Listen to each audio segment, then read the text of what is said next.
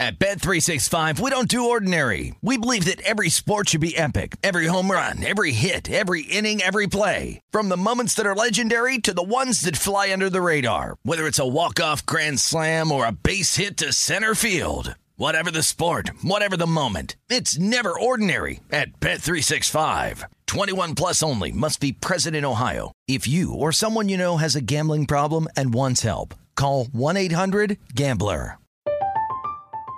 I'm Katya Adler, host of The Global Story. Over the last 25 years, I've covered conflicts in the Middle East, political and economic crises in Europe, drug cartels in Mexico. Now I'm covering the stories behind the news all over the world in conversation with those who break it. Join me Monday to Friday to find out what's happening, why, and what it all means. Follow the global story from the BBC wherever you listen to podcasts.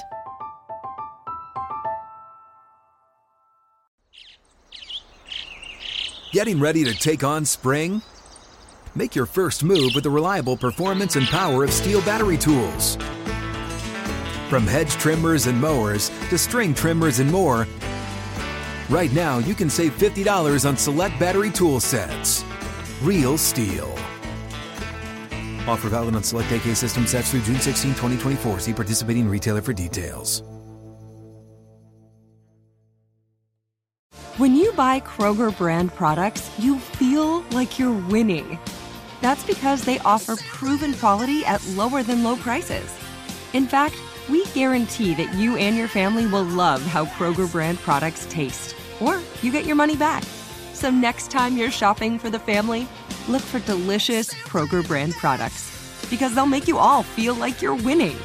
Shop now, in store, or online. Kroger, fresh for everyone. A warm and friendly hello. Welcome to lovely Las Vegas for the Baseball Betting Podcast with myself, Greg Peterson.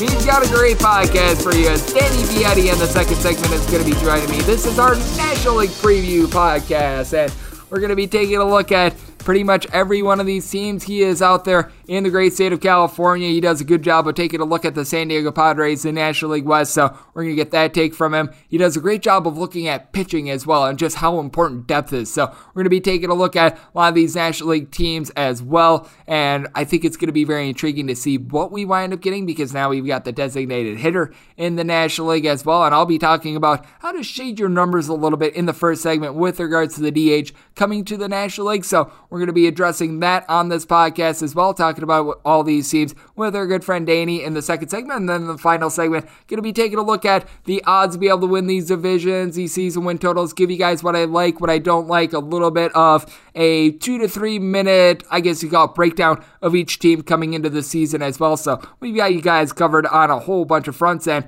if you've got a question, comment, segment idea, whatever you for this podcast, got one or two ways we offer those in. First one is my Twitter timeline at gunit underscore 81. Keep in mind, letters EM, mean does not matter. As per usual, please do send these into the timeline. And the other way is find an Apple Podcast review. If you rate this podcast five stars, it is very much appreciated. And then from there, you're able to find whatever you'd like to hear on this podcast via that five star review. First things first, you might be listening to this on the VSiN Best Bets podcast. That is because we do have a situation which the feed for my MLB podcast, it is being finalized. So that is why you're just noticing it's a little bit more herky jerky these first few days. It is a case in which we are now with the VSiN family of podcasts, so very happy about that. So the switch over it does take a few days, but as per usual, we will always get you guys covered in some form or fashion with regards to these picks, these analysis. So got you guys all covered there. And then when it comes to shading your numbers with the National League with regards to the designated hitter, I don't think you need to do as much as a lot of people would think. I would say that if this would have came 10 years ago, you would have to adjust a lot of these pitchers numbers a little bit more because we do notice it in this day and age of Major League Baseball that a lot of pitchers, they wind up getting pulled in like the fifth, sixth inning with regards to batting opportunities. You wind up finding men on like second and third. One out pitcher is at like 85 pitches. A lot of managers, they were more prone to pull them out. So this means that really about two at bats a game is what a lot of these National League pitchers were facing off with these pitchers against, for lack of a better term, because the pitcher has to face off against the pitcher. Now you don't have that anymore with regards to the designated hitter. And the designated hitter, it is going to be able to help these teams out a little bit more, but it's a case in which if a pitcher wound up being a starter, he wound up having like an opponent's batting average of, we're going to spitball here, 200, which obviously that's very good. Maybe you shade it up to more like a 210, a 215. I just don't think that you need to do anything quantum with it because of what I mentioned a little bit earlier with a lot of pitchers being pulled very early in games and especially relief pitchers and closers especially. I mean, if you've got a closer facing off against the opposing pitcher in the eighth or ninth inning, you've got yourself just an absolute gem and a masterpiece. So you don't really need to adjust their numbers at all. I would say that when it comes to some of these starters, you do need to make a little bit of a change, but I don't think it's anything in which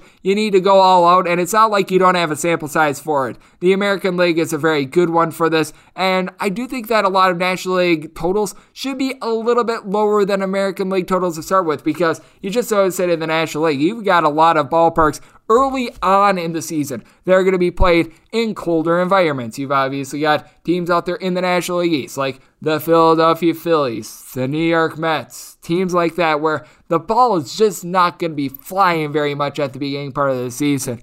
And you take a look at the National League, when the wind is blowing in in Chicago in the early and late months of the season. So April and May, and then September, October, the ball is going to be very, very dead. That's going to be helping out these pitchers a lot as well. So I do think that is something of consideration. And for those of you guys looking at metrics that I'm using to prepare for the upcoming season, I wound up addressing that on the podcast yesterday when I wound up taking a look at the American League. So I've got you guys covered there. So this one is going to be a little bit more brief at the top, but I don't think that you need to do necessarily overly much with regards to the National League in terms of the DH because it's just a case in which the pitcher wasn't seeing a whole lot of at bats to start with. Now, you did wind up having pitcher get a little bit more of a break in. I do think now, with regards to National League pitchers, they're actually going to be able to go just a tad bit longer rather than shorter because I mentioned it, even though you're going to have a couple tougher matchups with not being able to face off against a pitcher, a lot of these guys, they wound up getting lifted for in maybe a situation which they wouldn't an inning or two earlier as well. So I do think that with regards to bullpen usage, might actually come down just a very, very slight shade when it comes to the National League. So that's sort of my takeaways there, and I think that it's going to be a very intriguing league to take a look at in general. We're going to be diving into all these teams next with our good friend Danny Vietti of the Wake and Rake podcast along CBS Sports. That's on the flip side right here on the Baseball Betting Podcast with myself, Greg Hoops Peterson, now a part of the VSiN family of podcasts.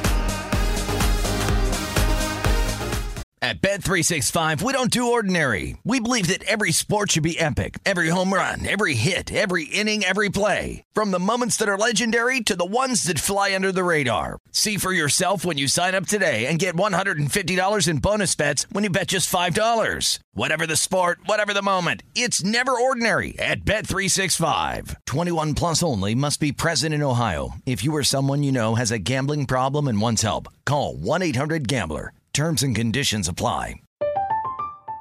I'm Katya Adler, host of The Global Story. Over the last 25 years, I've covered conflicts in the Middle East, political and economic crises in Europe, drug cartels in Mexico.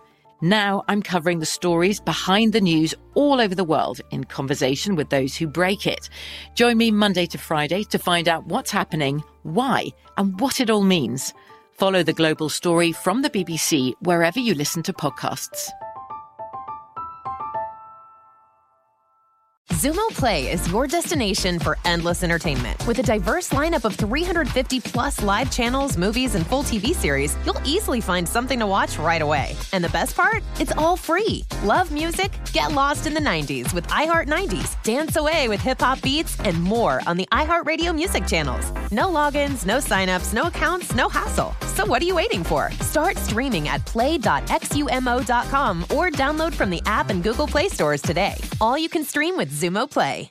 It is Ryan here, and I have a question for you. What do you do when you win? Like, are you a fist pumper?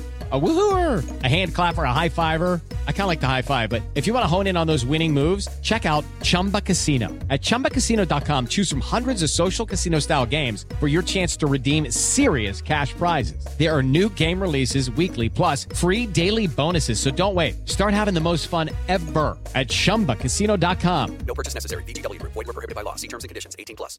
At Bet365, we don't do ordinary. We believe that every sport should be epic. Every home run, every hit, every inning, every play. From the moments that are legendary to the ones that fly under the radar. See for yourself when you sign up today and get $150 in bonus bets when you bet just $5. Whatever the sport, whatever the moment, it's never ordinary at Bet365. 21 plus only must be present in Ohio. If you or someone you know has a gambling problem and wants help, call 1-800-GAMBLER. Terms and conditions apply. From BBC Radio 4, Britain's biggest paranormal podcast is going on a road trip. I thought in that moment, oh my God, we've summoned something from this board.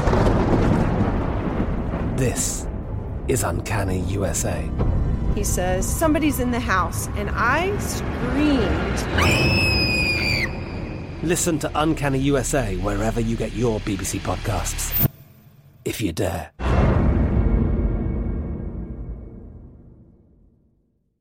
Xumo Play is your destination for endless entertainment. With a diverse lineup of 350 plus live channels, movies, and full TV series, you'll easily find something to watch right away. And the best part? It's all free. Love music? Get lost in the 90s with iHeart 90s, dance away with hip hop beats, and more on the iHeartRadio music channels. No logins, no signups, no accounts, no hassle. So what are you waiting for? Start streaming at play.xumo.com or download from the app and Google Play stores today. All you can stream with Xumo Play.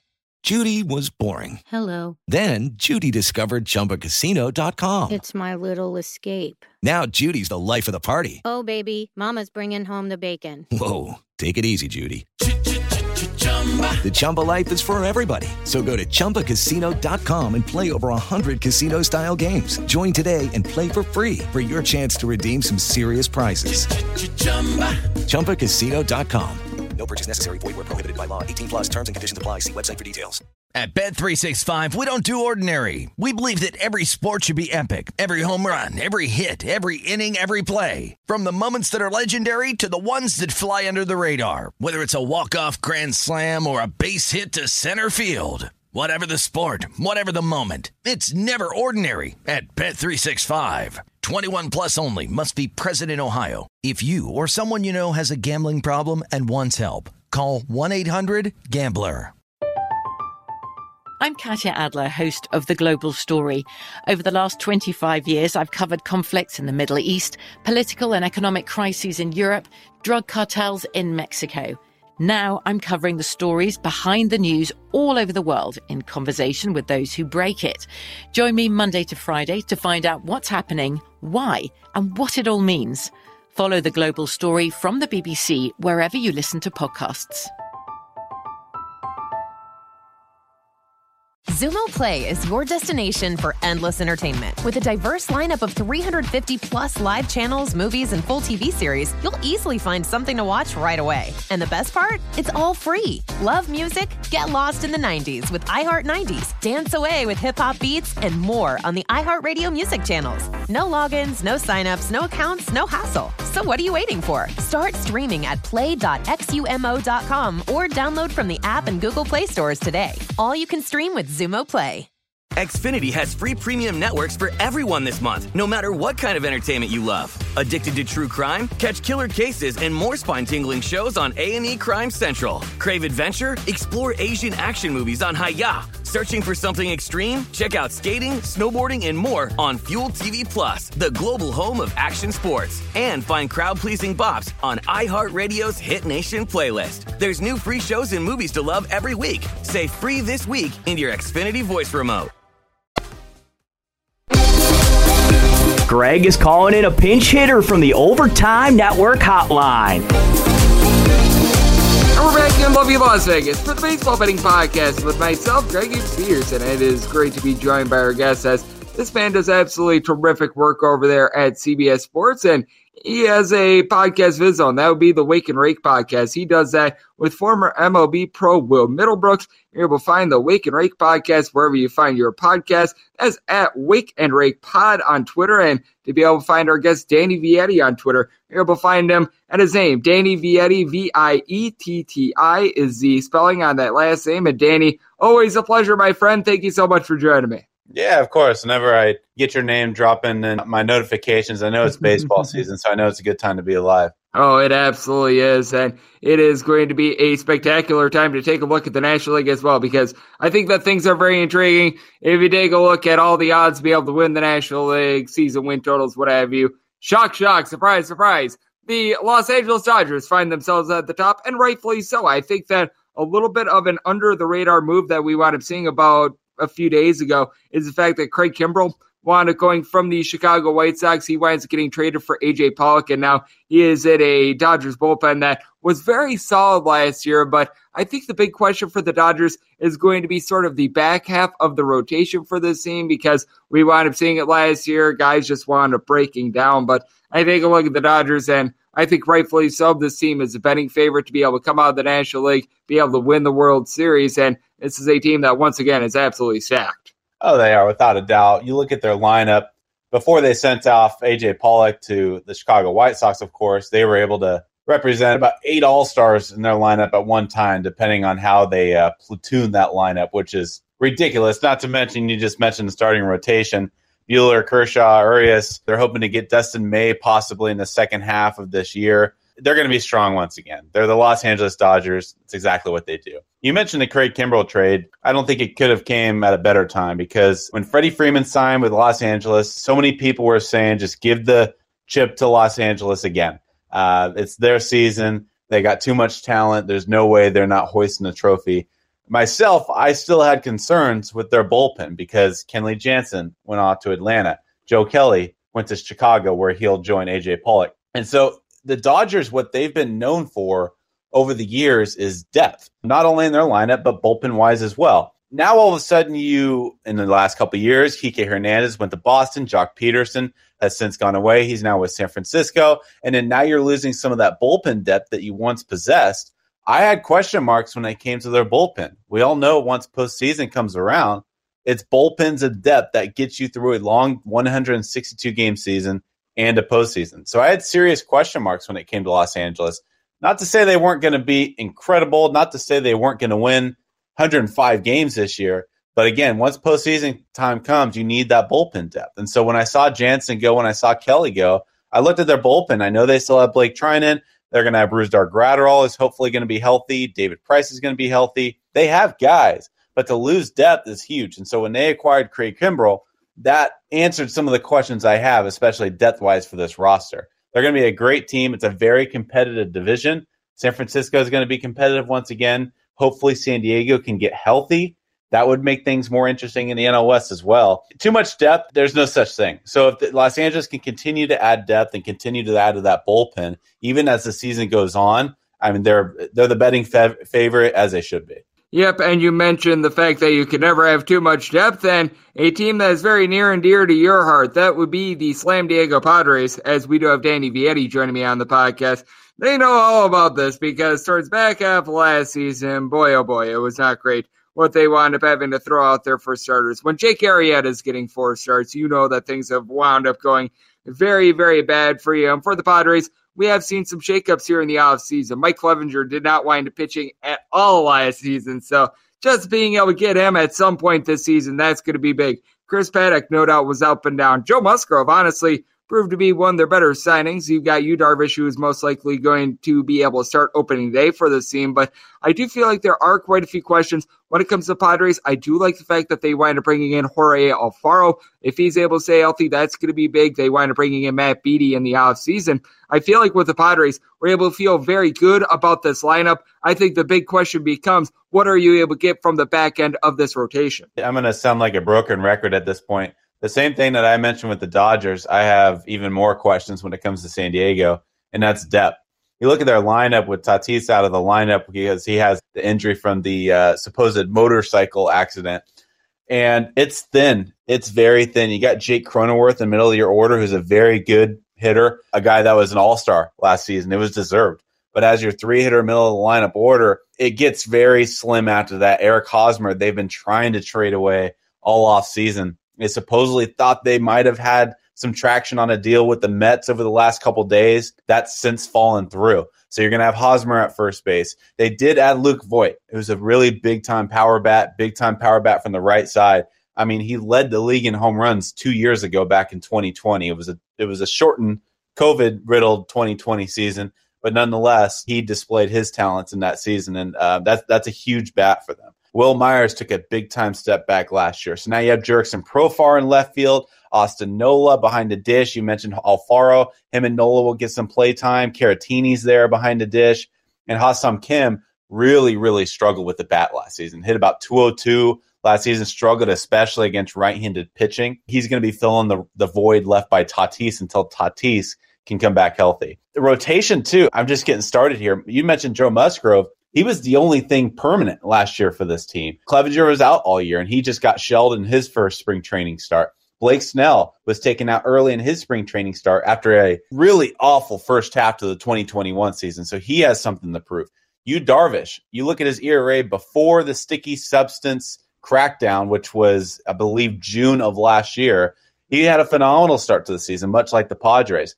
Since the sticky substance crackdown by MLB umpires, his ERA ballooned to five plus, nearly six last year. He has something to prove. So there's a lot of question marks when it comes to this rotation. Is Chris Paddack going to be involved in that rotation? That remains to be seen. Is Dinelson Lamet healthy to be a starter, or is he going to be in the bullpen? That remains to be seen. There's a lot of question marks when it comes to the San Diego Padres, and none bigger than obviously the health of Fernando Tatis Jr., the young shortstop. Yep, and I do think that it's going to be really interesting to see how the rotation is going to be used as well, because we recall last season, I mean, the way that they wound up utilizing Nelson Lamet, the way that they wound up utilizing Ryan Weathers, I thought that that was a hot mess. Now you wind up bringing Bob Melvin into the fold, and I think that this is perfect for the San Diego Padres. I would say that in terms of the talent and the talent itself, it's a little bit more thin this year than it was last year, but I do think that Bob Melvin is going to do a much better job of being able to maneuver than Jayce Tingler was able to last season. And that's why I feel a little bit more bullish on the Padres this year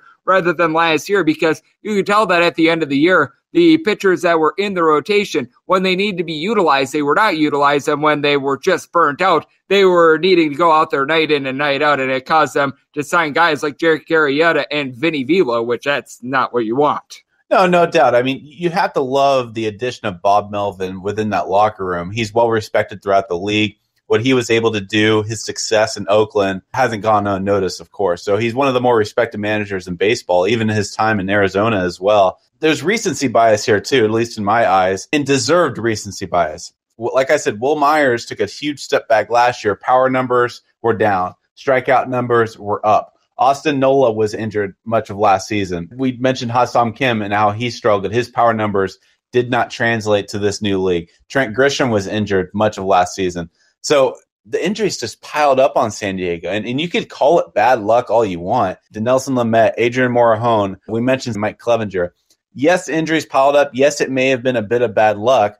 But at the end of the day, you have to be healthy in order to compete for a championship. And so Bob Melvin's not a doctor he can do all he wants with the X's and O's and switches uh, switch up the lineup as much as he can, but he can only do with what he has. And so I agree that Bob Melvin is a great addition. He may even be the the difference maker between this team competing and not competing. But at the end of the day, this team needs to stay healthy until they can show that they can remain healthy through a 162 game season. I have question marks, and I think a lot of that is deserved. Yep, I do think so as well. I do think that Bob Melvin is going to be able to help with this a little bit, but with that said, you just mentioned it. I mean, if you wind up having Mike Clevinger not pitch for a full year like last year, that's not going to be able to help things out, as well as we do have Danny Vietti joining me right here on the podcast when it comes to the divisions and the race at the top, I feel like the best one in the National League is out east because you take a look at it, the New York Mets wind up making some additions, but as we know, Jacob DeGrom is going to be out the first couple weeks of the season. You got your concerns there. Max Scherzer is a massive addition, but this is a gentleman that is now 37 years old. So you've got to be questioning if he's going to be able to last a full season. We have not seen any signs of fall off, but just when you wind up getting to that age, that is a little bit of an issue. And you mentioned injuries with the San Diego Padres boy, oh boy, that lineup of the Mets wound up experiencing them. You've got the reigning champions in the Atlanta Braves, but as we know, Freddie Freeman is out of the fold. And then you got a Phillies team that someone called the papers because they actually signed free agent relievers in the offseason. Thank goodness gracious. Finally, they addressed the bullpen. thank you, Phillies. But with that said, I think that this three team race is going to be very fascinating until I wind up seeing it. I just can't buy into the Mets at this point, but I take a look at the Phillies and I'm honestly finally a little bit bullish on them. Their lineup's going to be nasty, without a doubt. With that said, they were one of the worst defensive teams in the league last season, and now you're adding Kyle Schwarber to the fold. Yes, you can DH him, but if you DH him, that means you're putting Nick Castellanos in the outfield. Nick Castellanos, ever since getting booted from the infield for defensive reasons, has been just as poor in the outfield. So, not a good defender. Bryce Harper in his career, you look at his defensive metrics, they're not good. Really good arm, obviously, talent wise, and one of the best hitters in all baseball. He's the reigning NL MVP, but he's not great defensively. Didi Gregorius, if he can stay healthy, would be a great addition. Obviously, so their lineup's good. I mean, JT Realmuto is an absolute stud. Rhys Hoskins, he displayed more power last season. If he could display a little bit more consistency, that would go a long way. The bullpen additions are nice. Corey Knebel, very good addition. The starting rotations that with Zack Wheeler and headlined by Aaron Nola and Wheeler, and then the addition of Kyle Gibson, who was an all star last year at Texas very good. But depth wise, it's a little thin. You got Zach Eflin, Ranger Suarez in the mix. They had Matt Moore back there last year. So the depth wise just isn't quite there. The lineup wise, they stack up with the best of them. You mentioned the New York Mets. While they are dealing with some injury issues with Jacob DeGrom, they at least have some more depth with Taijuan Walker, Rich Hill. I think the reason they were going after that trade with San Diego before it wound up falling through was because the possibility of adding Chris Paddack to potentially fill the void left by a Jacob DeGrom. Max Scherzer was having back issues this last week, so they know that their starting rotation has health concerns going forward. I think the idea of adding a guy like Chris Paddack, who may not be as great of a pitcher as either of those two guys, obviously, but a guy that typically does stay healthy across the season, I think they like that idea. So trying to explain the Mets Padres Eric Hosmer trade idea, there was a lot of people confused I think it was less about Hosmer, more about a guy like Chris Paddack who can and has shown that he can stay healthy. And I think too, I mean, you didn't mention the Marlins. I'm not saying the Marlins are going to be hoisting a trophy at the end of the year, but their rotation is very nice. And I really like the the additions they made in the offseason with Avisail Garcia. They brought over Joey Wendle from Tampa. So they're going to be a very tough beat as well. It's it's tough one through five. I'm so glad you brought up the Marlins as well because I was looking at their win total. A lot of places had this at 74 and a half, and I like that one over. I think that the Marlins, to your point, the pitching's going to be good. You need Pablo Lopez to be able to stay healthy for a full season, but I'm not saying that the bullpen is like world beaters or anything like that. They've got a lot of nameless, faceless guys, a pair of Anthony's, Anthony Bender and Anthony Bass, that wound up doing a solid job last year. But these guys are able to hold down the fort. They're a little bit more trustworthy than some of those other bullpens that you're going to be seeing. I'm looking at you, Washington Nationals. So I do think that there's a little bit of upside there. And then when it comes to the other division out there in the National League, we saw it last year, and we I think we're going to see it once again this year. The National League Central was just all about pitching. You wind up seeing the Brewers not necessarily light the world on fire with regards to their bats, but you wind up having Corbin Burnes, Brandon Woodruff, Freddie Peralta when he was healthy. These guys were lights out. That bullpen is amazing. You've got a St. Louis Cardinals team that they bring back Adam Wainwright for his 567th year, and he still has been very effective, was one of the best pitchers in the second half of last season. And I take a look at this Central, and I do think that the Brewers should be the rightful favorite until they wind up getting a little bit more on offense. I do think that they are a team that's going to be a little bit hampered, even though I do think that they win the division. I don't know if they're going to be a contender to be able to make the World Series to that point. I think the big question for the Brewers is their pair of guys in Christian Yelich along Keston Hiura, who wound up seeing drop offs the last two seasons. If they're able to really ascend, I think that the Brewers could be a real player out there in the National League. If not, I think that the pitching is absolutely amazing, but I just think that you need to be able to get a consistent four runs a game in the postseason. Oh, 100%. The Brewers truly, when you look at their division and how their division is really just not that competitive this year with Cincinnati completely selling the farm. The Cubs are a bit in rebuilding mode. The Cardinals, their entire starting rotation, I mean, talk about injury concerns. Wayno, he's 40 years old. He's one of the best pitchers in St. Louis Cardinals history. He had a very strong last season, but again, he's 40 years old. Like, what can we expect out of Adam Wainwright, a 40 year old he throws 88 to 90 miles per hour with a, with a disgusting curveball, of course, and he can hit his spot still.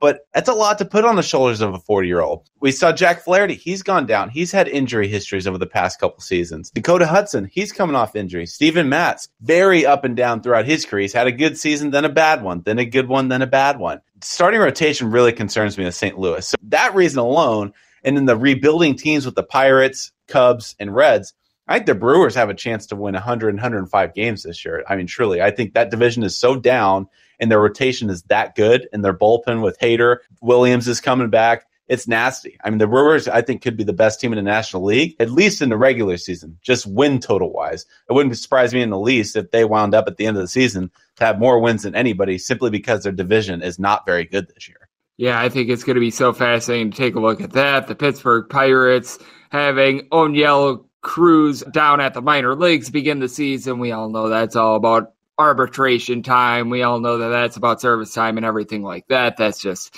something that doesn't wind up rubbing me the right way personally. So that is going to be something to watch out for. And then how about if we wind up hitting upon this final team that we haven't yet? And that's a team that wound up winning over 100 games this season this last season in the San Francisco Giants. They were absolutely amazing last year. You mentioned it, the fact that Kevin Gausman, he is now on the fold for this team, but Logan Webb, he wound up being one of the best pitchers in baseball last season. Now, the big cog that's out for them, Buster Posey, he was really the lifeblood of that team when you wind up having an experienced catcher like that out there.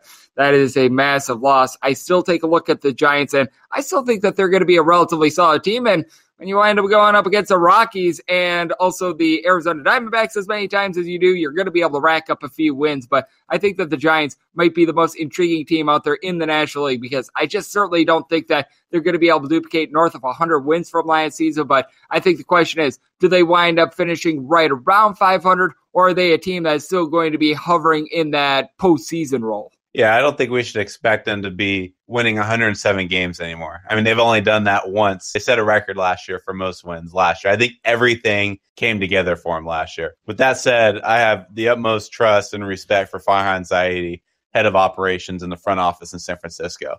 And so you're not going to be able to fill the shoes of Buster Posey. It's not possible. He's the franchise icon. He's the franchise player. It's not going to happen. But Joey Bart has the potential to become one of, if not the best hitters in the San Francisco lineup. His ability to hit all fields, the amount of power that he can display, the sky is the roof for that kid. And he's going to be behind the dish and expected to take over catching duties in San Francisco. Brandon Crawford had an incredible season, an MVP caliber season last year. Is he going to be able to repeat that success with the bat?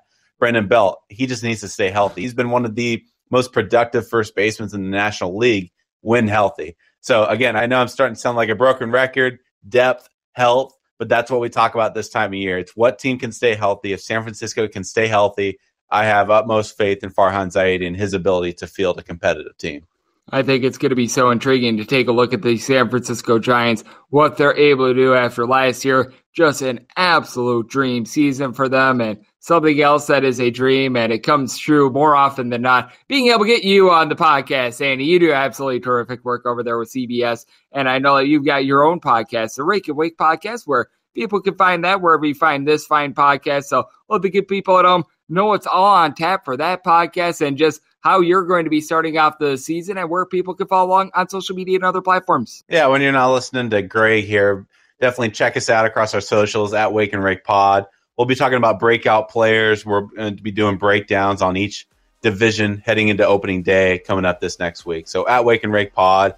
And in my latest writing, you can always catch on CBSSports.com. Perfect. Danny does absolutely amazing work. Taking a look at the game of baseball. He is out there in the great state of California, holding it down there, and it is always great to get him on the podcast. So big thanks to Danny for joining me right here on the Baseball Betting Podcast. And coming next, it is that time of the podcast. I give you just what I like in general with regards to the National League for this upcoming season and take a look at some season win totals.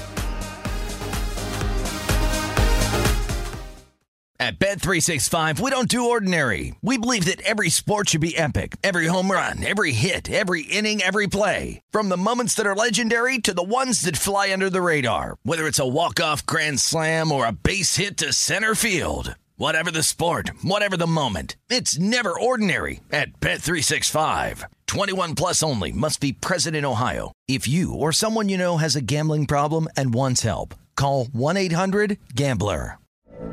From BBC Radio 4, Britain's biggest paranormal podcast is going on a road trip. I thought in that moment, oh my God, we've summoned something from this board. This is Uncanny USA.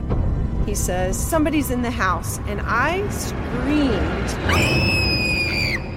Listen to Uncanny USA wherever you get your BBC podcasts, if you dare.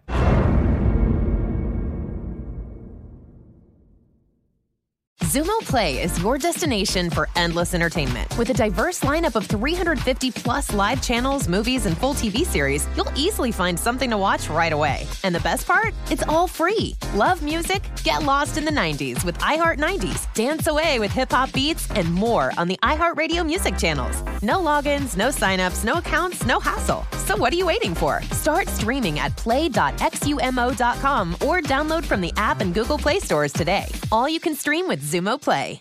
Xfinity has free premium networks for everyone this month, no matter what kind of entertainment you love. Addicted to true crime? Catch killer cases and more spine-tingling shows on A&E Crime Central. Crave adventure? Explore Asian action movies on Hi-YAH. Searching for something extreme? Check out skating, snowboarding, and more on Fuel TV Plus, the global home of action sports. And find crowd-pleasing bops on iHeartRadio's Hit Nation playlist. There's new free shows and movies to love every week. Say free this week in your Xfinity voice remote. At Bet365, we don't do ordinary. We believe that every sport should be epic. Every home run, every hit, every inning, every play. From the moments that are legendary to the ones that fly under the radar. See for yourself when you sign up today and get $150 in bonus bets when you bet just $5. Whatever the sport, whatever the moment, it's never ordinary at Bet365. 21 plus only must be present in Ohio. If you or someone you know has a gambling problem and wants help, call 1-800-GAMBLER. Terms and conditions apply. From BBC Radio 4, Britain's biggest paranormal podcast is going on a road trip. I thought in that moment, oh my God, we've summoned something from this board. This is Uncanny USA. He says, Somebody's in the house, and I screamed. Listen to Uncanny USA wherever you get your BBC podcasts, if you dare.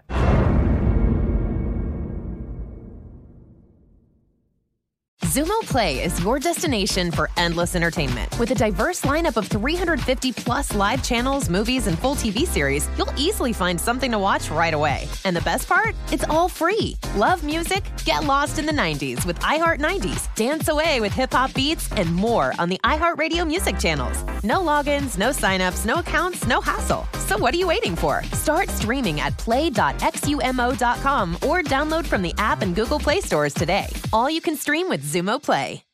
Xfinity has free premium networks for everyone this month, no matter what kind of entertainment you love. Addicted to true crime? Catch killer cases and more spine-tingling shows on A&E Crime Central. Crave adventure? Explore Asian action movies on Hi-YAH. Searching for something extreme? Check out skating, snowboarding, and more on Fuel TV Plus, the global home of action sports. And find crowd-pleasing bops on iHeartRadio's Hit Nation playlist. There's new free shows and movies to love every week. Say free this week in your Xfinity voice remote. At Bet365, we don't do ordinary. We believe that every sport should be epic. Every home run, every hit, every inning, every play. From the moments that are legendary to the ones that fly under the radar. Whether it's a walk-off grand slam or a base hit to center field. Whatever the sport, whatever the moment. It's never ordinary at Bet365. 21 plus only must be present in Ohio. If you or someone you know has a gambling problem and wants help, call 1-800-GAMBLER. From BBC Radio 4, Britain's biggest paranormal podcast is going on a road trip. I thought in that moment, oh my God, we've summoned something from this board. This is Uncanny USA. He says, Somebody's in the house, and I screamed. Listen to Uncanny USA wherever you get your BBC podcasts, if you dare.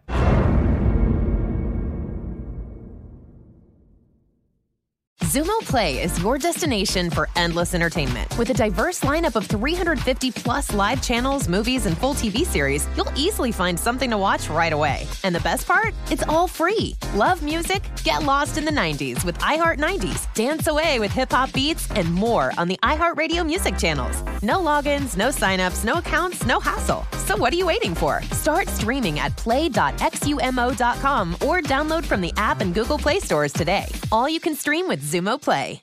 Xfinity has free premium networks for everyone this month, no matter what kind of entertainment you love. Addicted to true crime? Catch killer cases and more spine-tingling shows on A&E Crime Central. Crave adventure? Explore Asian action movies on Hi-YAH. Searching for something extreme? Check out skating, snowboarding, and more on Fuel TV Plus, the global home of action sports. And find crowd-pleasing bops on iHeartRadio's Hit Nation playlist. There's new free shows and movies to love every week. Say free this week in your Xfinity voice remote. Welcome back to the Baseball Betting Podcast with Greg Peterson as we're off to a quality start. And now it's time to walk it off in a grand fashion. And we're back here in lovely Las Vegas for the Baseball Betting Podcast with myself, Greg Peterson. It is always a pleasure to get Danny Vietti on the podcast. He does great work with his own podcast, the Wake and Rake Podcast. You're able to get this podcast wherever you find my podcast, which right now we are posting this up to the VSIN Best Bets feed for the next week or so until things wind up getting formalized because this podcast is now part of the VSIN family of podcasts. So great to be aboard there. So just letting you guys know that a little bit behind the curtain. But that said, Danny always brings it on this podcast and did so once again today. So big thanks to him. Now let's take a look at some season wins for these teams and I'll go through the divisional odds as well. I really don't have much with regards to odds to be able to win MVP just because it is such a health based thing when it comes to odds to be able to win Cy Young. I really don't have too many long shots for you guys. I will be giving you guys game by game breakdowns starting midnight Pacific time on Thursday. So you're going to have all that. So there's going to be plenty of action for you guys to have all season long. And as I always mention, I'm not necessarily too much of a massive futures player. So it's not a case in which I'm going to be firing on every one of these win totals myself. So I just want to make sure that that is known before I wind up giving you guys anything. But we're going to go from most competitive to least competitive with regards to the odds. So the. Uh, I guess you call it biggest underdog of a favorite is going to be first with the Atlanta Braves at plus 120 in the East, and then the Brewers are minus 165 to win the Central, and then the Dodgers are north of minus two dollars to win the West. So we're going to go in that order. So we're going to start here in the East and give you guys what we've got with regards to odds to be able to win this division. This is from DraftKings. Since VSIN and DraftKings, we've got a nice little agreement there. You've got the Braves at plus 120, the Mets plus 195, Phillies are at plus 330 to be able to win the division division. The Miami Marlins are 16 to 1, and then the Washington Nationals, they are 55 to 1. They are by far the long shot. And when it comes to Washington Nationals, you do have some nice pieces with regards to this team. Josiah Gray is someone I think bright days are going to be ahead for him. They brought in a lot of guys with their massive sell off that you wound up having during the uh, trade deadline last season. If you're looking at season wins with regards to this division, you've got the Miami Marlins clocking in at 77.5 right now. We've seen this tick up quite a bit. The Philadelphia Phillies, they're at 86.5. You've got yourself the uh, Atlanta Braves at 91.5. And a half, and then from there, You've got the Washington Nationals at 71.5, and the New York Mets, they have fallen a little bit at 88.5. We're starting here with the Washington Nationals, and Juan Soto's terrific. There's no protection whatsoever for guys not named Juan Soto, though. It is just going to be very, very tough for him to be able to have that like north of 40 home run season because he's going to be intentionally walked so much. You take a look at this lineup outside of him, and you really have nobody to provide him with any protection whatsoever. Now, good news is on Tuesday, the Washington Nationals won like 14 to nothing in a nice little spring training game, and Nelson Cruz looked relatively solid. But I mean, this is like the corpse of Nelson Cruz at this point. He's 41 years old. That should be able to help out the team a little bit, but this is a guy that's aging a little bit. He's going to be able to help out at the DH spot, and I do like that from. But you're also looking at someone like a Dee Strange-Gordon, who's going to need to try to provide for the team. Josh Bell, he's a guy that wound up having 27 home runs last season, but I mean, we've seen the best of him, we've seen the worst of him. You've got Maikel Franco, who wound up having a season last season in which was very forgettable with the Baltimore Orioles a few seasons earlier, while he's with the Philadelphia Phillies, had his ups and his downs. So you've got your question marks there. And then when it comes to the pitching of the Washington Nationals, Patrick Corbin was an absolute hot mess last season. He actually saw a rise in velocity, and yet he stunk on ice last season at 9 and 16 with a 582 ERA. I mean, boy, oh boy, that is going to be brutal. The Nationals were a very good over team after the trade deadline. I expect that to be the same. Sean Doolittle, he's doing very little for you in the bullpen. Kyle Finnegan, well, he wound up having his ups and downs as a reliever last season. A 355 ERA was giving up a couple too many bombs. And when you're looking at guys like Andres Machado, Patrick Murphy, Tanner Rainey, and good news is Wander, I swear oh, this guy sucks is no longer on the rotation, so that by default actually does wind up giving the Nationals a little bit of juice. Their win total here right around like 71 and a half. I wouldn't necessarily be looking under, but I certainly wouldn't be looking over because you do have so many question marks. They bring in Cesar Hernandez, Ehire Adrianza, a bunch of just dudes in general. So I do think that they're going to be finishing dead last. We were talking with Danny about the Miami Marlins, and I think that they've got perhaps the most underrated pitching staff in all of baseball. I mean, you take a look at what you're able to put together for this team. Trevor Rogers was banged up last season, but when this guy is at full force, he's capable of being one of the best strikeout pitchers out there in the big leagues. A guy that has shown it time and time again that he is able to rein it in a little bit more. If he can get his walks per nine down to, I would say, about three ish, this guy is going to be rock solid. Mr. Pablo Lopez, who is a guy that I always have liked. He wound up being a little bit banged up last season, but I think that there's some upside there. They actually wound up making a trade with the Baltimore Orioles to pretty much get their best two relievers from last season. Tanner Scott, he's the guy that wound up two years ago looking relatively solid last year. It was a hot mess. And then last year, Cole Sulser was like the only guy in that Baltimore Orioles bullpen that you could rely upon for anything whatsoever. Wound up having a of 3 ERA with the Baltimore Orioles. So that is going to be able to help out this team. And then you take a look at what you're able to get out of Jesus Luzardo. He wound up having a rough go of it at the end of last season, but if he's able to put it together and we wound up seeing a big rise in his fastball, that is going to be very beneficial for this team because he's a guy with a lot of upside, only 24 years old, got just completely shelled last season. I would argue that the Oakland A's brought him along a little bit too early. He's more of a number five starter, though, because you've got Sandy Alcantara, who is a big concept for this team, a guy that could wind up giving them 200 innings this year. And with playing in such a pitcher friendly ballpark, that is absolutely massive for this Miami Marlins team. So I do see the upside there. You wind up bringing in in the offseason a bunch of guys that are going to be able to hit a lot better for this team. Jacob Stallings at the catcher spot. That winds up shoring things up for them. You then wind up having Jesus Aguilar, who going into the month of August, I believe led the National League in terms of RBI. That is very good. Garrett Cooper wound up being banged up last year. You're able to pair him up with Avisail Garcia and Jorge Soler out there in that outfield. And all of a sudden, you're looking at something, especially with Jazz Chisholm now back in full. So the Miami Marlins are a team that I could see winding up finishing right around 500 because I think that the Mets are going to be one of the biggest underachievers out there in the big leagues. Max Scherzer, when he winds up being healthy, is going to be solid for the team, but you gotta question whether or not he's gonna be able to make it through a full season once again because with Scherzer, this is a guy that's now up there in years. Currently, his age 37 year in July, he's gonna be turning 38. Was absolutely masterful last season, wound up having a couple rough starts towards the beginning of the season,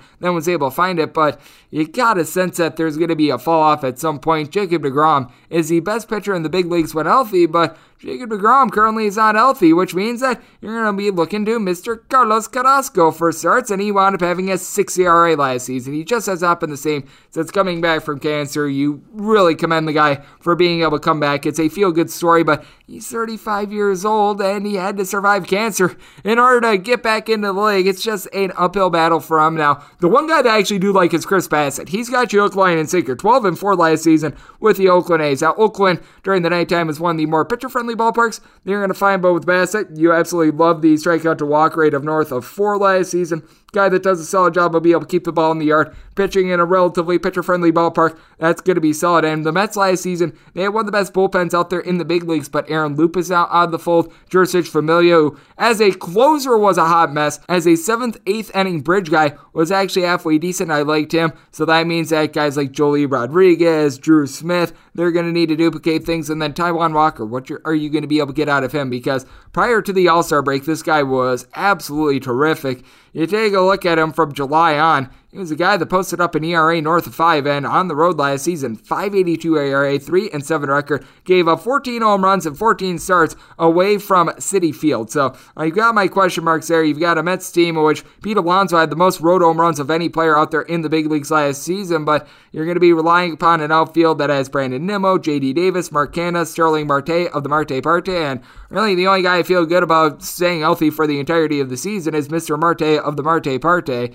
You got Francisco Lindor, who wound up finishing off the year better last year, but you could tell that towards the beginning part of the season, he was not comfortable. I don't know what to expect out of him this year. I don't know if he returns to his Cleveland form. I don't think he'll be as bad as he was at the beginning of the year, so I'm sort of splitting the difference. Robinson Cano is ancient and is likely going to be the DH. Eduardo Escobar, after odd start to the year last year, after the Brewers traded for him, you wound up having a precipitous fall off there, so you've got a lot of question marks with that team. And then you take a look at the Philadelphia Phillies, and they'd be my pick to win this division at north $3. Being able to get that, I think you've got some solid value. They're that one team in the National League that the more I look at them, the more I like them. Because you wind up having Zack Wheeler after the All Star break be legitimately a top five pitcher in the big leagues. And in September, he was probably the best pitcher in the big leagues. He wound up winning five games in the month of September, a guy that wound up providing over 200 innings. If you take a look at Aaron Nola, he was legitimately one of the most unlucky pitchers in all the big leagues last season. He had a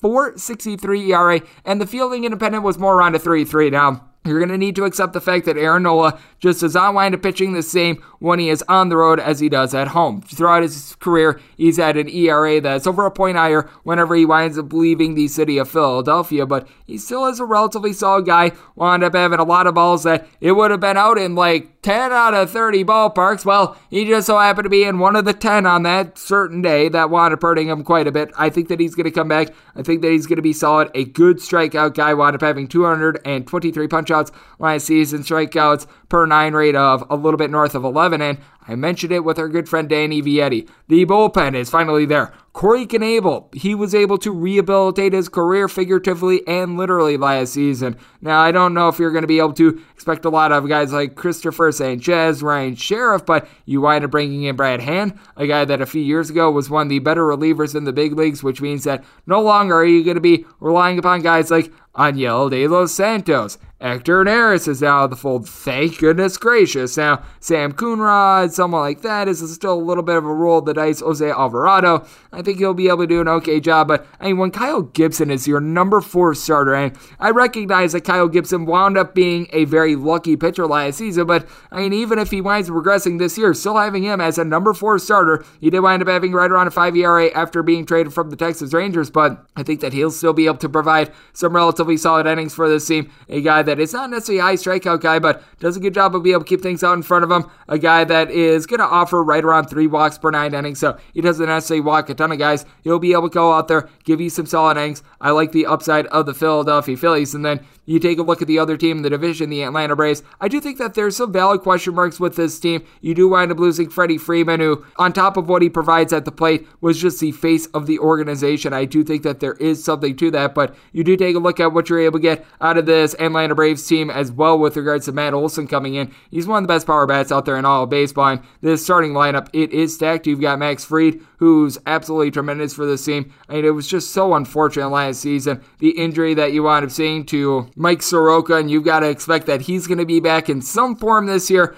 Might not necessarily be himself at the beginning part of the season, but I mean, Mike Soroka, just being able to get him back in the fold, that is going to be absolutely massive for him because, I mean, he's a young 24 year old that during that 2020 season, he was looking like one of the best up and coming pitchers in all of baseball. You also have your question marks with Ronald Acuna Jr. He is coming off of a major injury. He's going to be good to go early on here in the season, but with that said, is it going to take him a few games to get things situated? Charlie Morton is a guy that is getting up there in years. He's now 38 as well. Had a very good year last year, and I do have a lot of faith in this bullpen. You've got Huascar, you know, is going to be rounding out the front half of that rotation with regards to these starters, and then in the bullpen, you wind up bringing back Will Smith. Darren O'Day is a guy that's a little bit banged up last season, but we saw him a few years ago be rock solid. AJ Minter was a rock star in the postseason as well. I don't know what sort of a role you're going to have for Tucker Davidson. Does he wind up being a five guy? Does he wind up being a long reliever? But he's someone that you're able to rely upon. Kenley Jansen for all the poop that we want to throw his way. He still had a 222 ERA last season with 38 saves. I mean,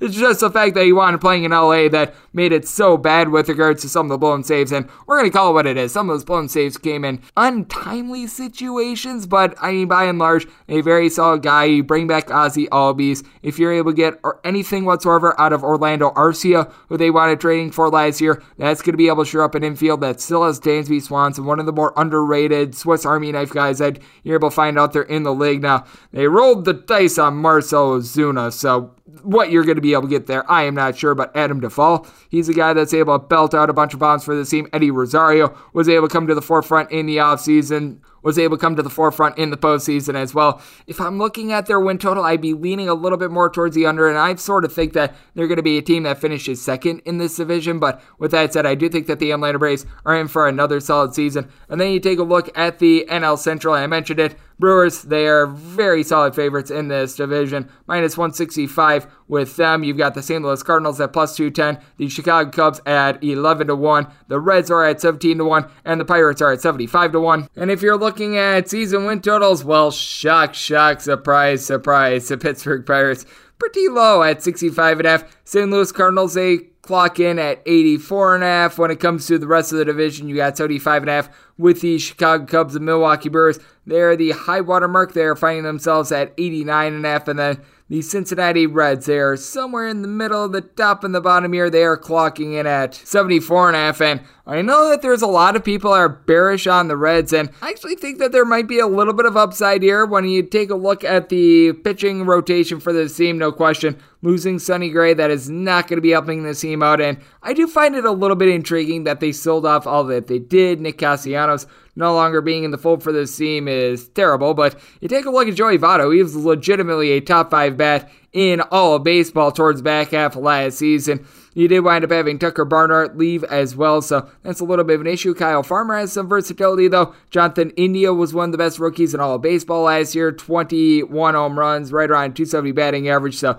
he's able to do a good job of being able to get on base. And I do expect a little bit of a resurgence out of Mike Moustakas. Moustakas was just terrible last year. He could not wind up getting healthy. Six home runs and 183 at bats at right around the Mendoza line of 200 being able to get a clean bill of health is going to be big for him. And I think that Max Schrock is going to be able to give you something. They pick up Donovan Solano, so you don't necessarily have a ton of power. But as we know, out there in Cincinnati, it is a little bit of a bandbox. And I do think that Aristides Aquino, a guy that wound up having one of the most historic August ever a few years ago, might be able to help out this team. You bring in Tyler Naquin. You've got Tommy Pham in the fold now as well. Pham wound up having just a rough time of it with the Padres, but I think that there's a little bit of upside when it comes to the bullpen. Lucas Sims along Tony Santillan, if they do wind up utilizing Santillan as a little bit more of a reliever, that could be solid because you've got Tyler Mahle, who he's actually got some really good splits when it comes to being on the road. This is a guy that at home was just a hot mess. A 563 home ERA for Mahle an 8 2 record with a 230 ERA on the road. This guy can pitch really well away from Cincinnati. That is going to be big for them. Hunter Greene is a kid with some good upside as well. Now, they did wind up signing Zach Ungodly Awful. Hopefully, he's not seeing the field too much. But Luis Castillo, you take a look at him from the beginning of the year to the end of the year, the 8 and 16 record. No doubt it is not great to say the least, but he had a buck 71 ERA in June, in July at 215, September at 249. So he was a guy that after a really rough two months out of the season, he had a right around a 3 ERA. So got some upside there. They wind up trading for Justin Dunn. So I do think that the Reds are a team that they've got a little bit of upside. I think that they can go over that 74 and a half. Now, this division is owned by the Milwaukee Brewers. The Brewers are going to need to figure things out with the bat a little bit more. They do wind up losing Avisail Garcia, but you do take a look at Willie Adames, what he was able to do after that trade. That was rock solid. They actually got a little bit of something here in spring training out of Castanera. Hip hip off for Castanera. He wound up hitting a 393 with four bombs and 20 at bats. So that's a very good sign because last year this guy was absolutely terrible. He hit a buck 68. Being a gentleman that was born and raised in the great state of Wisconsin, that was not good to see. I just don't know what you're going to be able to get out of Christian Yelich moving forward. It's just a case of which Yelich during the 2000 and we're going to call it 17 through 19 seasons was amazing, but it's two straight really bad years from now. So I think that he's going to do better than what he wound up doing last year, which means that he'll probably get to 20 plus home runs. And Omar Narvaez, someone who's had his ups and his downs, but a guy that's able to get on base for you relatively solidly, guy that's good at the catcher spot. But I mean, it is really all about the pitching with this Brewers team, especially with Willy Adames being able to shore things up with regards to that. But I mean, Aaron Ashby is someone that's like a super utility guy with regards to his closing abilities, a guy that is able to come in out of the bullpen for multiple innings. You need him to spot start. He's able to do that, has electrifying stuff, so that's going to be able to help them out. Now, they signed Trevor Gott for the bullpen. Boy, I don't know about that, but I was questioning Brad Boxberger last year as well, and they made that look work.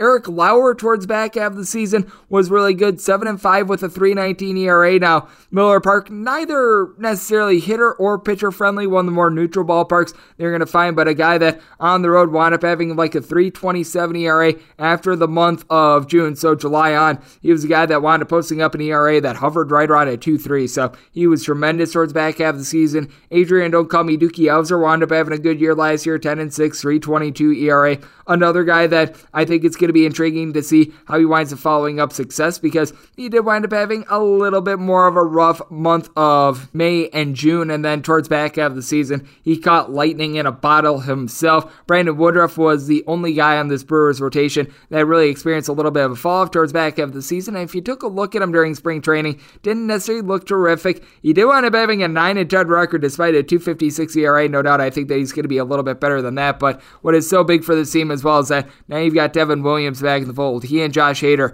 I mean, these guys are locked down in the eighth and ninth innings. You stand no chance with them. Brad Boxberger having him now in the seventh inning as well. That's just such a great three-headed monster. Jake Cousins was good out there in the bullpen. Corbin Burnes, he was one of the best pitchers in all of baseball last year. Brewers are going to be able to run roughshod through the, the division as a result. It's going to be a lot of low-scoring games. And for the Cardinals, I think that it's going to be very fascinating to see how long these guys are going to be able to hold up because you're going to need to get some production out of these younger starters. They brought back Drew Verhagen, who was actually pitching over in the continent of Asia a couple years ago. Steven Matz, he's always been inconsistent through his career. You either get good Steven Matz or you get absolutely awful Steven Matz. And Steven Matz had a 14 and 7 record last year. Probably didn't deserve it with a 382 ERA, but he's someone that has a little bit of upside. A guy that is not necessarily going to be like a high octane strikeout guy, but a guy that is able to get punch outs from time to time. The big thing is being able to keep the ball in the yard. A guy that wanted giving up right around 1.3 home runs per nine innings.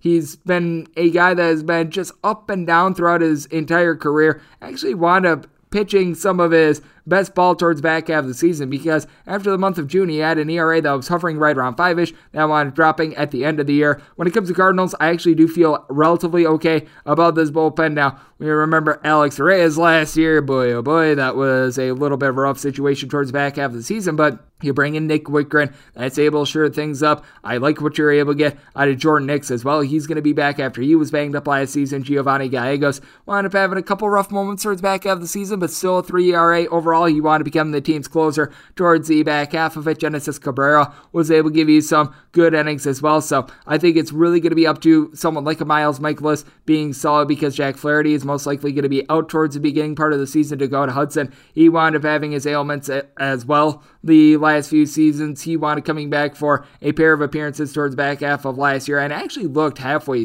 decent. A guy that has always been a good ground ball pitcher. Then you take a look at the bats. Yadier Molina, he's still solid, but this is a guy that is like 567 years old. It's 39, just letting you know that behind the curtain, but still, that is a question mark. Nolan Arenado was able to come on towards back of the season along with Paul Goldschmidt. Goldschmidt after the month of July hit like a 330, so he was tremendous. You've got Albert Pujols, who is going to be able to help out this team along Corey Dickerson, sort of platooning that DH roles between righties and lefties, so that'll be able to help them out. And then you've got guy Tyler O'Neill, who towards the back half of the season, this guy was just absolutely masterful. We talk about the Cardinals that are aging, but you do have a few young up and comers for this team. Lars Nootbaar, I think, is going to be able to give you some good appearances this season as well. You take a look at what you were able to get out of O'Neill towards back half of the season. 11 home runs with a batting average of 303 in the month of September. Yeah, that'll check out relatively well. 13 home runs if you want to throw in there those last games in the month of October as well. So,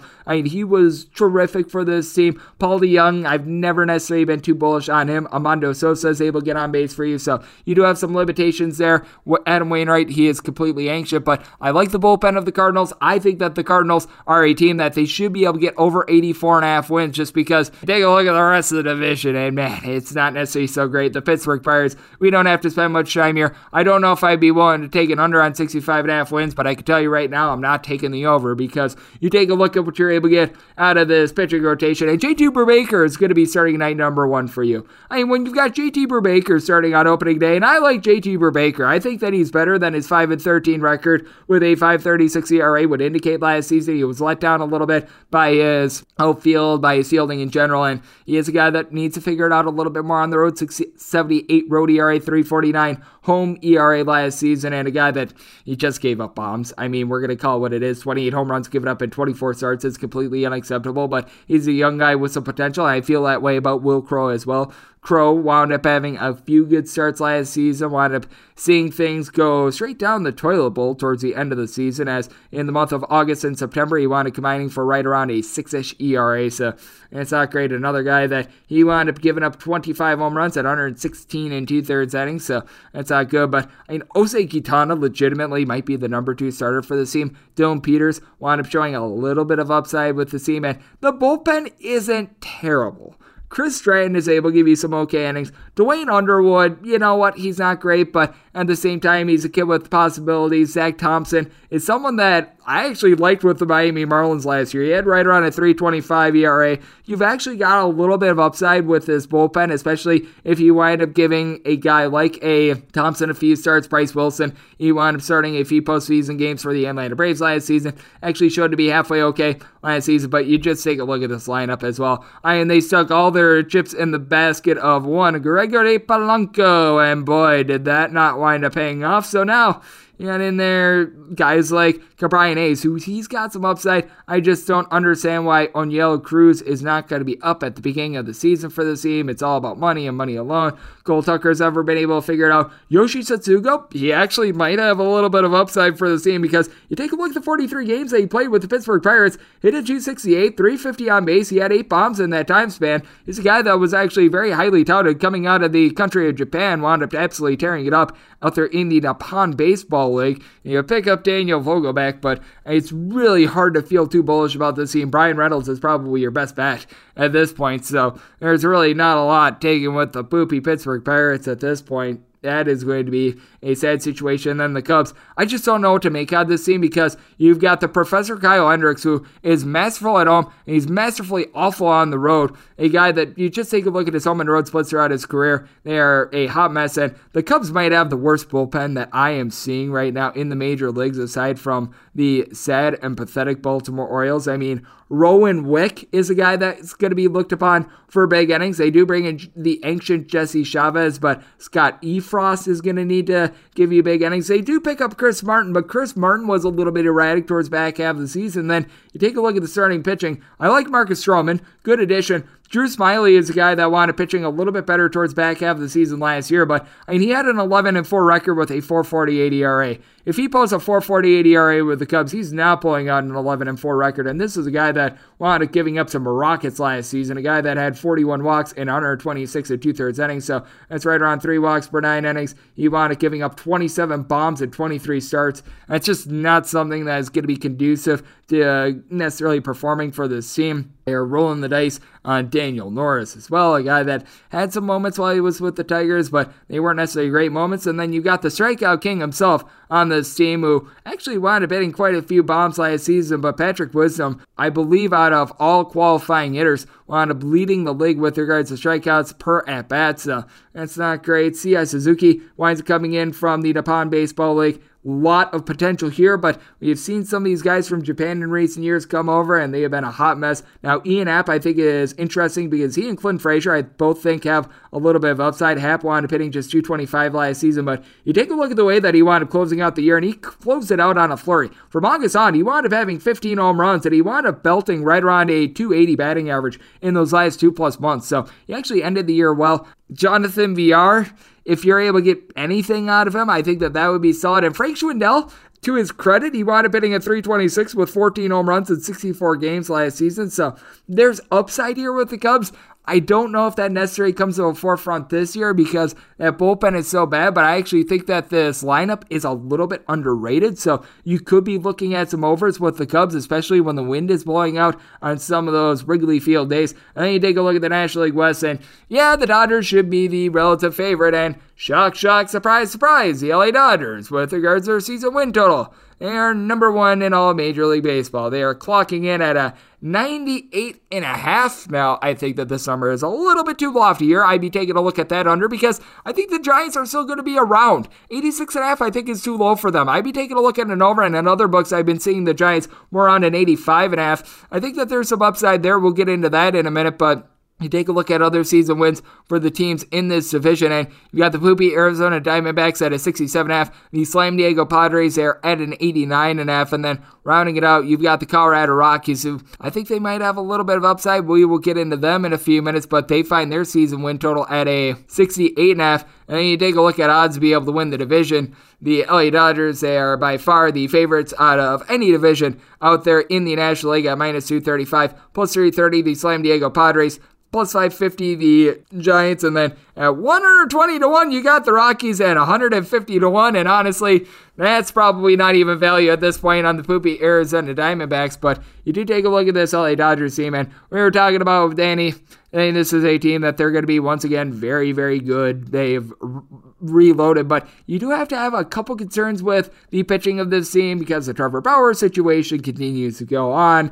Now, what I like about this team is that they've got depth in the bullpen. We were talking about the addition of Craig Kimbrel. I think that that's massive. Brusdar Graterol, I think that he's going to be able to figure it out this season. Victor Gonzalez was very good for the team. Phil Bickford, who I think is going to be dealing with a little bit of an ailment towards the beginning of the season, he was terrific, but you're going to be looking to Tyler Anderson to give you some innings towards back half of this starting rotation. I think that that is a little bit of a roll of the dice because you take a look at him whenever he was away from home, a 542 ERA was relatively rock solid whenever he was pitching at home for the Pittsburgh Pirates, but in his 13 starts with Seattle, wound up posting up a 481 ERA. Just doesn't necessarily get a bunch of punch outs either. A guy that really prior to last year had never put together a truly great season. So I don't know what you're going to be able to get out of Anderson. You've got an aging Clayton Kershaw as well. So I you take a look at Clayton Kershaw, and in his last 33 starts at Dodger Stadium, he's allowing a home run per home start. That's been little bit of a fall off for him. He wound up having a 3.55 ERA last season.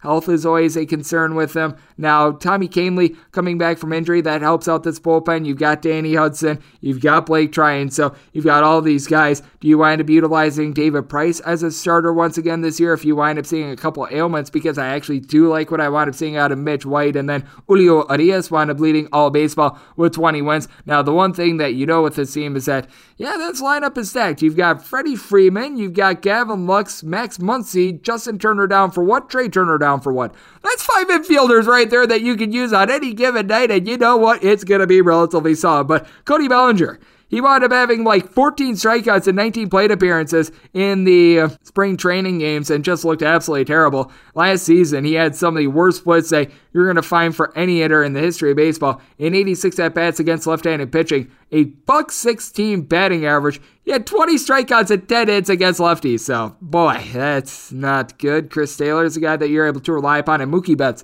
I mean, if there is a superstar that might be a little bit underrated, it is him because he can change a game on the base paths. His fielding is second to none. He's got just an ability to be able to hit to all areas of the park. He's got power. He's able to hit for average. I love his game. Will Smith, not necessarily the greatest offensive catcher, but a guy that is one of the best hitting catchers they're going to find in all of baseball. So I think that the Dodgers should be the favorite, but you do take a look at the San Francisco Giants team, and what carried them is the fact that they and the LA Dodgers last year were 1 and 2 with regards to bullpen ERA, though you do wind up losing Kevin Gausman for the San Francisco Giants team, you do take a look at the bullpen, and it is still very rock solid for this team. You wind up bringing back so many of the guys that made this team successful last year, like a Jarlin Garcia. Zack Littell is a guy that he up finishing up the year last year with like a 292 ERA. Jake McGee is a guy that you're able to rely upon. Tyler Rogers, a little bit erratic, but he's able to get the job done. And then Logan Webb was legitimately one of the best starters in all baseball. He had a 20 start stretch in which the team wound up winning 18 of those starts. He was terrific. Alex Wood, a little bit of an up and down year last season, a 383 ERA. You do have some concerns there. The big thing with Wood is that he does a not necessarily great job of being able to have command from time to time, right around three bucks per nine innings last season. A guy that well, allowed opponents at 282 off of him when he was away from San Francisco. So that is a little bit of an issue. Not necessarily going to be a high strikeout guy, but I like the fact that they picked up Alex Cobb last season. Alex Cobb was very underrated for the Angels and wound up actually having a big rise with regards to his strikeout numbers. He wound up getting 98 punchouts and 93 and a third innings last season. A guy that for his career gets more like seven punch outs per nine innings. I don't know how sustainable that is, but he's relatively solid. Catcher spot is going to be big because you wind up losing the heart and soul of this team. That would be Buster Posey because not only was Buster Posey good with the bat, but he just does a little things. He calls the game so well. So I think losing him is actually going to hurt this bullpen a little bit as well. But Joey Bart is a guy that can immediately come in with his bat. He's not going to be able to do all the little things that Buster Posey was able to do, but he's still going to be rock solid. And he these pitchers are going to be backed up by a team that feels relatively well. You bring back Wilmer Flores.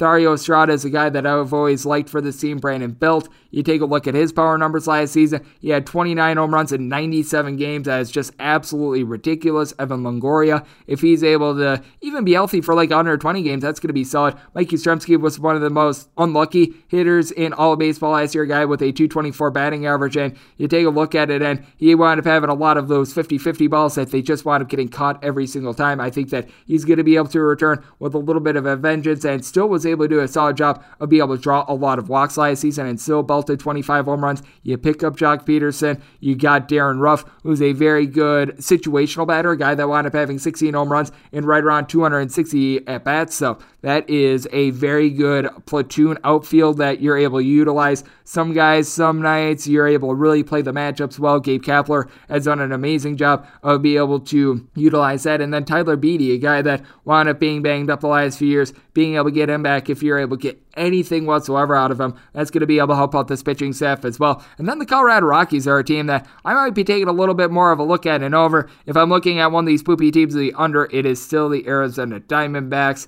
We're going to get into the Diamondbacks first because they wound up just last year having an absolutely terrible I mean, terrible team in terms of belting the ball. I am a guy that I love small ball. I love teams that they wind up playing the situations very well. They had one guy last year wrap up the season with more than 14 home runs, and that'd be Eduardo Escobar, who played 98 games and then got traded at the trade deadline. Ketel Marte of the Marte Parte had 14 home runs. He was their leader in terms of home runs last season. That is just absolutely unacceptable, and that is absolutely terrible. I mean, man, who are you going to be looking to? I mean, Marte of the Marte Parte is able to do a good job, but I mean, now you're looking to Nick Ahmed, Sergio Alcantara, Pavin Smith, Christian Walker. I mean, these guys that they maybe showed flashes for like a month throughout their career, and all of a sudden they need to do something. Their outfield is currently Jake McCarthy, David Peralta, and Cooper Hummel. That doesn't sound like a winning combination to me. Jordan Luplow. I mean, this guy was a failure with the Indians. That's not great. And then you take a look at this bullpen, and what really kills you with the Diamondbacks is that you've got a couple decent starters. Madison Bumgarner, I recognize the fact that he wound up not necessarily being the same the last few years as he was with the San Francisco Giants, but I mean, in the months of July and August, he wound up combining for right around a 2 8 ish ERA. He was actually halfway decent in that stretch. He wound up showing a little bit of sign of life. If you're able to utilize him in the right ways, you've actually still got a little bit of something over there. Zach Allen is a kid with a lot of upside. It's just a fact that his command sometimes gets away from him a little bit. Wound up having right around three and a half walks per nine innings, but a guy that his strikeouts per nine for his career is north of 10. He's actually got a whole lot of upside. I like Zach Allen, but is just fielding around him lets him down. You've got Merrill Kelly, a guy that actually wound up being the only guy that could pretty much get a win for the Arizona Diamondbacks in the summer months last season. A guy that does a good job of being able to keep the game out in front of him. He does a solid job of being able to give the team length, and that was big because the reason why he was able to get those wins that other teams and other guys on the team weren't is because, well, the bullpen was so terrible last year. It's not even funny. I mean, Noé Ramirez, Sean Poppen, Corbin Martin, Ian Kennedy. I that's right now what you're looking at with this bullpen. Humberto Castellanos was a guy that was okay as a starter, but what really did in the Arizona Diamondbacks, and you just can't do this, is that you would have guys go in the starting rotation, and then you'd send them to the bullpen, and then three weeks later they're starting again, and then three weeks later they're going back into the bullpen. And as a pitcher, you just can't operate that way. Your preparation from being a starting pitcher to a reliever is so completely different. I know that there are people out there that are going to say, just do the role that you're meant to, but you have to prepare completely differently. Trying to do so on the fly, it's like taking an accountant and trying to make him into an IT guy, three weeks later making him into an accountant, and then three weeks later he's back in IT. I mean, what are they doing? That's my rant on the Arizona Diamondbacks, ladies and gentlemen, and that's why I am not necessarily bullish on this team. So we've got that going on, and then you take a look at the Colorado Rockies, and I think that this could be a relatively solid team because even though you do lose 55 shades of Jon Gray, this is a bunch of which they are going to obviously have that home field advantage that they always have. They do wind up signing Kris Bryant. Now, losing Trevor Story, that is going to be affecting them a little bit, but I take a look at this bunch. They do have some young up and coming talent. I think that you could wind up getting a little bit of brightness out of Connor Joe. This is a team that they're still going to be able to hit. Now, away from home, they were a little bit more suspect, but CJ Cron is someone that wound up belting 28 home runs last season. You take a look at what he wound up doing on the road, and certainly you wound up having a little bit of a fall off with those power numbers. He wound up having nine home runs in 234 at bats, and he is a guy that, with regards to his on base, was only right around at 340 away from home, more like a 412 at home, but still certainly someone that is able to provide you with some professional at bats. Jose Iglesias is someone that they bring in. He's not necessarily going to be a guy that's going to be doing a tremendous job with the bat, but a guy that's able to field. Brendan Rodgers has some upside as well. You take a look at the outfield, you bring in Randal Grichuk. The big thing for him is just being able to put the ball in play because if you're able to do that out there at Coors, you're able to avoid the strikeouts, which has been a little bit of an issue for him. You've got some upside. Charlie Blackmon had some very demonstrative home and road splits last season. It was absolutely insane to take a look at. As a matter of fact, you take a look at it, and he wound up hitting out of his 13 home runs, 11 of them at home last season. But he's still a guy that does a good job of being able to consistently get on base for you. So I think that that's going to be beneficial. And they've rolled the dice on a couple guys that I think are worth rolling the dice on. I mean, Chad Kuhl is someone that's able to give you some relatively solid innings. I felt like he should have been given a little bit more of an opportunity when he was with the Pittsburgh Pirates. He's a guy that, with the Pirates, has always had an ERA that hovers right around like a 4 3, 4 4. As a matter of fact, his career is a 444. Nothing great, nothing terrible. A guy that does a good job of being able to keep the game out in front of him. Not a high strikeout guy, but not a guy that is going to light the game on fire. So I do think that he's actually going to be relatively solid when it comes to being able to pitch at Coors Field. You take a look at what you're able to get out of Kyle Freeland as well. He's going to be coming back, and Freeland wound up having a nice bounce back last season. A 433 ERA is not necessarily something to be trumpeting about, but on the road, 384 ERA, a guy that wound up giving up in his road starts last season, right around a home run and after nine innings. That's maybe a little bit more than what you'd like. Not necessarily a high strikeout guy, but did a good job of being able to avoid trouble. So I think that there's a little bit of upside there. German Marquez is one of the more underrated pitchers that you're going to find out there in the big leagues. And Antonio Senzatela wound up having a solid stretch towards back half of last season as well. A guy that from July on wound up posting up right around a 3.5 ish ERA. What is interesting about Senzatela, by the way, a sub 4 home ERA and a 5 ERA on the road road. Those numbers wound up being able to be a little bit better towards back half last season, and you notice it with the Rockies in general. The Rockies, I think that they wound up going something like 9 and 35 in their first 44 road games towards the beginning part of last season. Towards back half of it, they were a little bit better, but I do think that bringing in Alex Colomé is going to be able to help out a bullpen that was just legitimately terrible last season. Robert Stephenson was one of my favorite guys. They wound up bringing him back. If Austin Gomber can avoid the walks, and he was able to do so towards back half last season, I think think that you've got a little bit of something here. And then you take a look at the Slam Diego Padres. I like the fact that they pick up Sean Manaea. That is very big, but I just take a look at this team, and we were talking about it with Danny Vietti. Health is going to be such a massive concern for this team because no doubt Fernando Tatis Jr. dealing with his ailments. That's not necessarily too terrific for this team. He was just injured all last season hopefully when they do wind up having him play just a full allotment that he's just going to be completely right but i think that you've got a little bit of a boomer bust team because some of these pitchers outside of joe musgrove and i'll throw in there Manaea as well they're a little bit of a roll of the dice. Yu Darvish after the all-star break wound up having a north of 5 era mike clevinger did not wind up pitching at all last season. Mackenzie gore is a guy that i think has tremendous upside but he's a guy that at the minor league levels he was very feast or famine himself so that's going to be intriguing to take a look at. Chris Chris Paddack has had an ERA throughout his career that has actually been better on the road than at home, which makes no sense. Last year, a 6.33 home ERA, a 4.05 road ERA, and you pitch in San Diego and you have a worse ERA in San Diego than on the road. It just feels like you have no idea what's going on there. Emilio Pagan could not stop giving up home runs last season. It's a bullpen that I thought was going to be really good last season, but he didn't necessarily come to the forefront. Tim Hill, every time he winds up going out there, I always have to hold my breath. Luis Garcia is a addition that I actually really like for the team, but now he's up there in age. He's 35 years old. Nabil Crismatt and Austin Adams are guys that are a little bit underrated. Hopefully, they get utilized in good roles. And what are you going to do with Nelson Lamet? Nelson Lamet a few years ago was one of the best starters in baseball, and now ever since the injury, they just completely mishandled him. You just have no idea what you're going to be able to get out of him. And then Blake Snell. I mean, this guy was just absolutely masterful at home towards the beginning part of the season. He had a 6-12 road ERA last season, and that's because he wound up closing out the season with a flurry. There was a point in the month of July in which his road ERA was north of eight. It's as if he forgot how to pitch when he was away from San Diego. So that's a little bit of an issue. The catcher spot, I mean, can you get much more locked and loaded than having Austin Nola, Victor Caratini, and Jorge Alfaro? But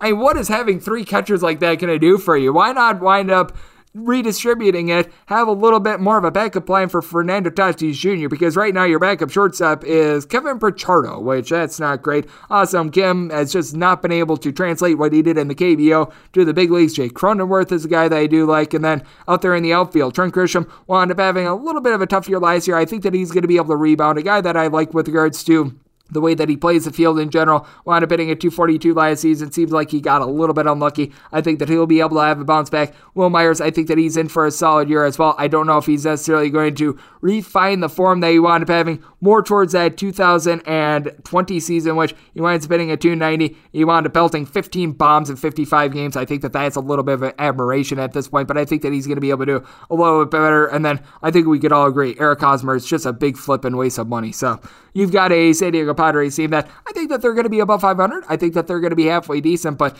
lot of question marks. I would not be willing to take them over with regards to their season win total. And if you're just looking at what I like with regards to season wins in regards to the National League, the over that I really like is the Miami Marlins. I think that this is a team that they've got a very good opportunity to be above 500. If you're looking at the unders, the poopy Arizona Diamondbacks, I mean, I don't know if they wind up being able to get to 60 wins this season. They're just a team that is very much a hot mess. And then if you're looking at another under that I like, well, the New York Mets because, well, they're going to find a way to mess it up. So that's what I'm looking at with regards to these divisions. I really don't think that there's too many long shots. Now you can take a look at the Philadelphia Phillies out there in the East at north of $3. I think that that's worth a little bit of a look, but past that, I think that most of the favorites are going to be able to get the job done. So that's my preseason preview of the National League and starting up Thursday, midnight Pacific, 3 a.m. Eastern. Picks and analysis on every single MLB game every single day on this podcast, Baseball Betting Podcast with Greg Peterson. Big thanks to Danny Vietti of CBS Sports and the Week and Rake podcast for joining me in the second segment. If you like what you're hearing from this fine podcast, Baseball Betting Podcast, you're able to subscribe wherever you get your podcasts, Apple Podcasts, Google Play, Spotify, Stitcher, and TuneIn.